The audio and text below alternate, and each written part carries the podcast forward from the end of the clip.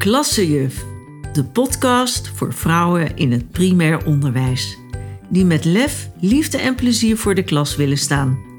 Mijn naam is Karen Wessels en ik ben enorm gedreven om je te helpen je rol in het communicatieproces vanuit een ander perspectief te bekijken. Zodat je op een bewuste en natuurlijke manier je leert te verbinden met je omgeving.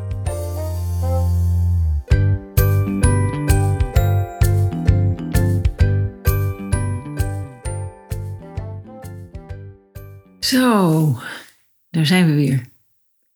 Maandag bleef ik hangen op het tv-programma van Human.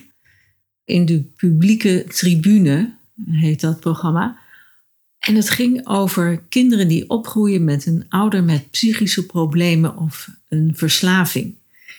En in dat programma vertelde uh, zij hun ervaring uh, onder andere aan de staatssecretaris van Volksgezondheid, Maarten van Ooyen die zat ook aan tafel. En eh, hij neemt dit probleem heel hoog op, omdat dat één op de zes kinderen betreft die hiermee te maken heeft. En dat is natuurlijk best veel. En waarom is dit zo belangrijk? Omdat deze kinderen ook nog eens een veel grotere kans hebben om zelf psychische problemen of een verslaving te ontwikkelen. Dus alle aandacht voor deze groep en ja, dat, dat uh, sprak mij enorm aan. het, het, ik behoorde ook uh, ooit tot deze groep. En naarmate ik ouder werd, realiseerde ik me dat de sfeer thuis werd bepaald door mijn vader en zijn alcoholmisbruik. Er werd niet over gesproken. Uh, het was heel normaal dat er gezellig werd geborreld en gedronken en genoten. Maar ik had niet zo in de gaten dat dat een, een, ja, behoorlijke excessieve manier was om uh, alcohol te gebruiken. Totdat ik me realiseerde van hé, hey, dit is niet helemaal uh, leuk wat hier gebeurt. Dus ja, dat was heel sfeerbepalend. Uh, en, en daarmee heb ik ook uh, best wel rondgelopen. Want tegenwoordig wordt er openlijk over gesproken, maar in mijn tijd was het zeker nog een heel groot taboe. En het waren andere tijden, oké. Maar er is weinig verschil met toen en nu, blijkt dus nu. Want dat taboe hangt er nog steeds omheen. je houdt je vuile was binnen, zo, zo simpel is het. En we praten eerder liever over seks dan over dit taboe. Gek genoeg. Dat doen we makkelijker. En in dit programma vertelden de jongeren ieder afzonderlijk uh, wat het voor hen heeft betekend, of zelfs nog steeds betekent, om een ouder te hebben die verslaafd is of leidt aan een psychische stoornis, zoals uh, borderline, uh, een, een narcistische uh, karakter, uh, structuur of uh, ja, een, een depressiviteit. Het zijn allemaal hele heftige verhalen van, van kwetsbare jongeren. En ja, de een kan daar beter mee omgaan dan de ander.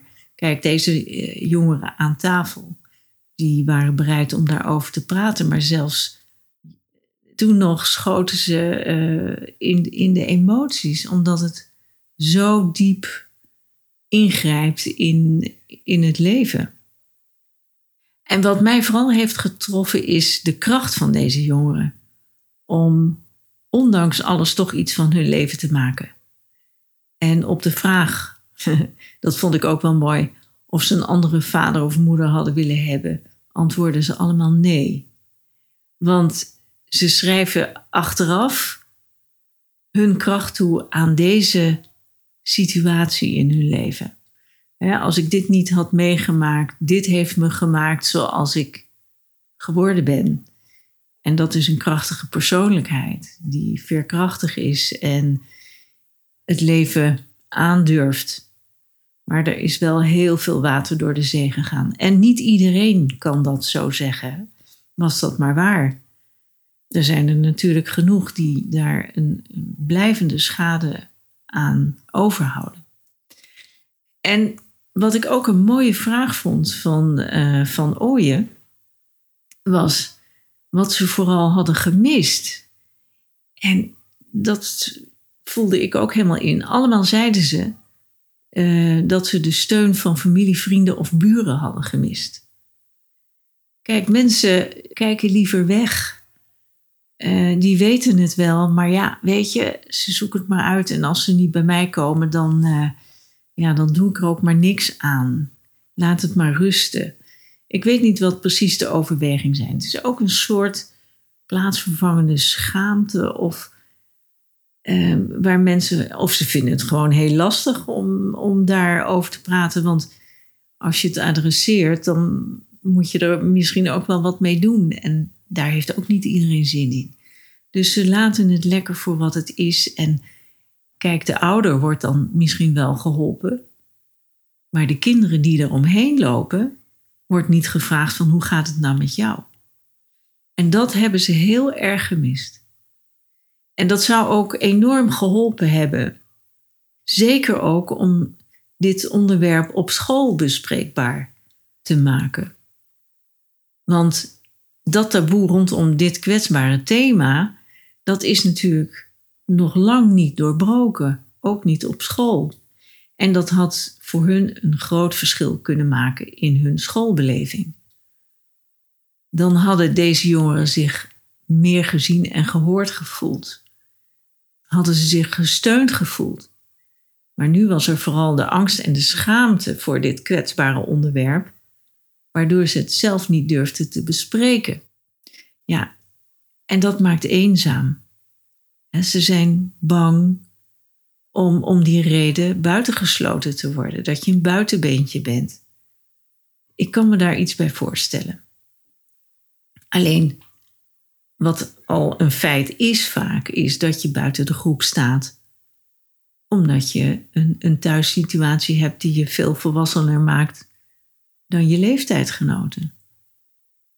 En wat ook opvallend was, is dat ze zeiden niet het gevoel uh, gehad te hebben dat ze echt een jeugd hebben gehad. Niet allemaal. Hè. Ze zei, sommigen hebben zich wel kind kunnen voelen, maar sommigen ook niet. Dat waren de mantelzorgers voor een van de ouders. Ja, dan heb je heel veel verantwoordelijkheid. En dan ga je niet uh, buiten spelen met je vriendinnetjes of uh, gekke dingen doen. Nee, daar, daar is het leven veel te serieus voor. En daar kun je je iets bij voorstellen. Nou, buiten deze groep kinderen, hè, één op de zes met uh, deze situatie achter de voordeur, zijn er natuurlijk ook nog allerlei andere leerlingen met een label tussen aanhalingstekens. Ik, ik vind dat een heel naar woord. Want ik ben van mening dat we allemaal wel iets uh, of belast zijn met, met iets in meer of mindere mate. En niet in de laatste plaats door ons eigen verleden. Hè? En onbewust kan daarom ook iets in ons getriggerd worden. Hè? Ook deze kinderen kunnen iets uh, bij ons teweeg brengen heel onbewust. En wat dan belangrijk is om ja, daar als, als professional adequaat mee om te gaan.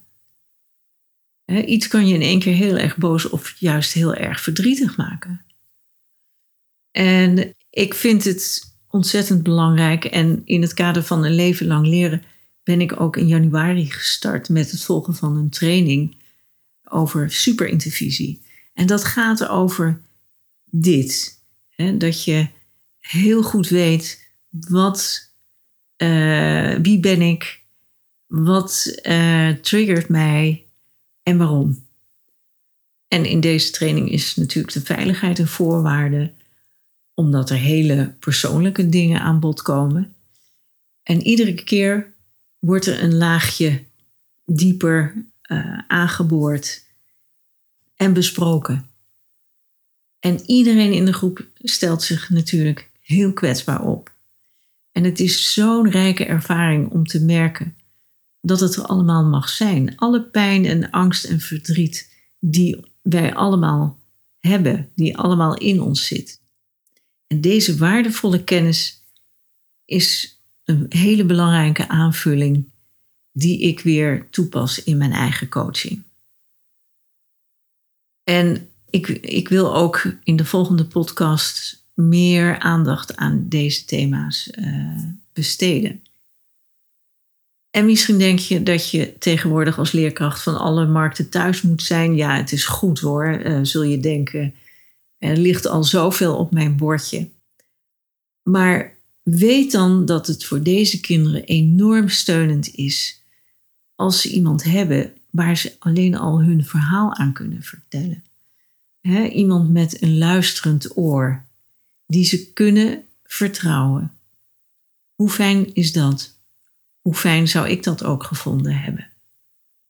Nou, herken je dit en wil je nog meer leed bij deze kinderen voorkomen, maar weet je niet precies hoe? Ik help je daar graag mee. En speciaal om die reden bied ik je een 30 minuten sessie aan. Helemaal gratis. Kost je niks. En ik kan je uh, in ieder geval de eerste stappen uh, op weg helpen naar het contact met deze kinderen. Dus vind je dit interessant? Uh, neem even contact met me op. Mijn gegevens staan in de show notes via mijn contactformulier kun je dat doen. En ik hoop echt dat ik jou daarover kan spreken. Nou, ik wens je een mooie dag verder.